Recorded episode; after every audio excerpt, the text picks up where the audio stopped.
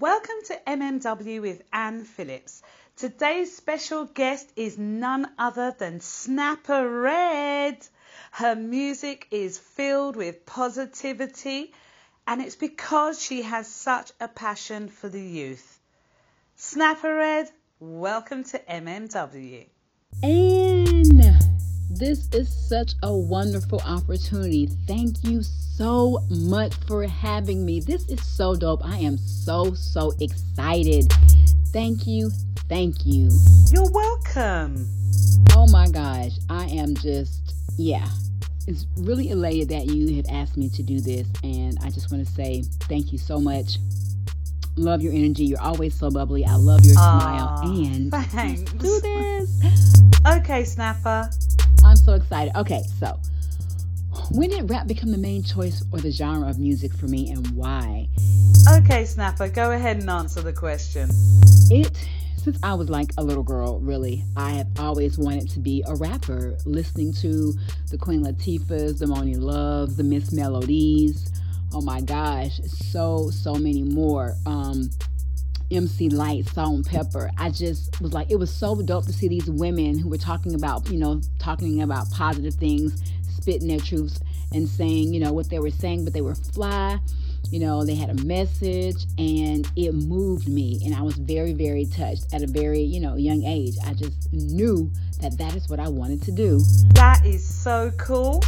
I grew up in a household, you know, in the arts. So my dad was a musician, my brothers were musicians, and it just felt natural, you know, for me. I was involved in a lot of extracurricular activities as a little girl where I was in dance, gymnastics, you know, ballet, swim team, all that kind of stuff. And it was just a part of me. Rapping, however, it was, I don't know, I used to write as a little girl, but just listening to other female rappers and with them delivering a message, I think really, really stood out. That's a great example of a positive message.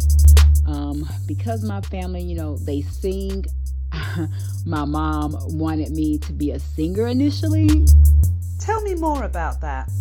She would take me around like to singing um, practices and tryouts for like auditions and stuff. It was crazy. but finally, I think my last audition for this girl group, I just broke down. I was like, okay, I do not want to sing. I want to rap. And when I said it and I had that strong energy behind it, she was like, okay, I'm not going to take you to another um, tryout or another, you know, audition to be a singer. If you want to rap, go for it. That's what you want to do.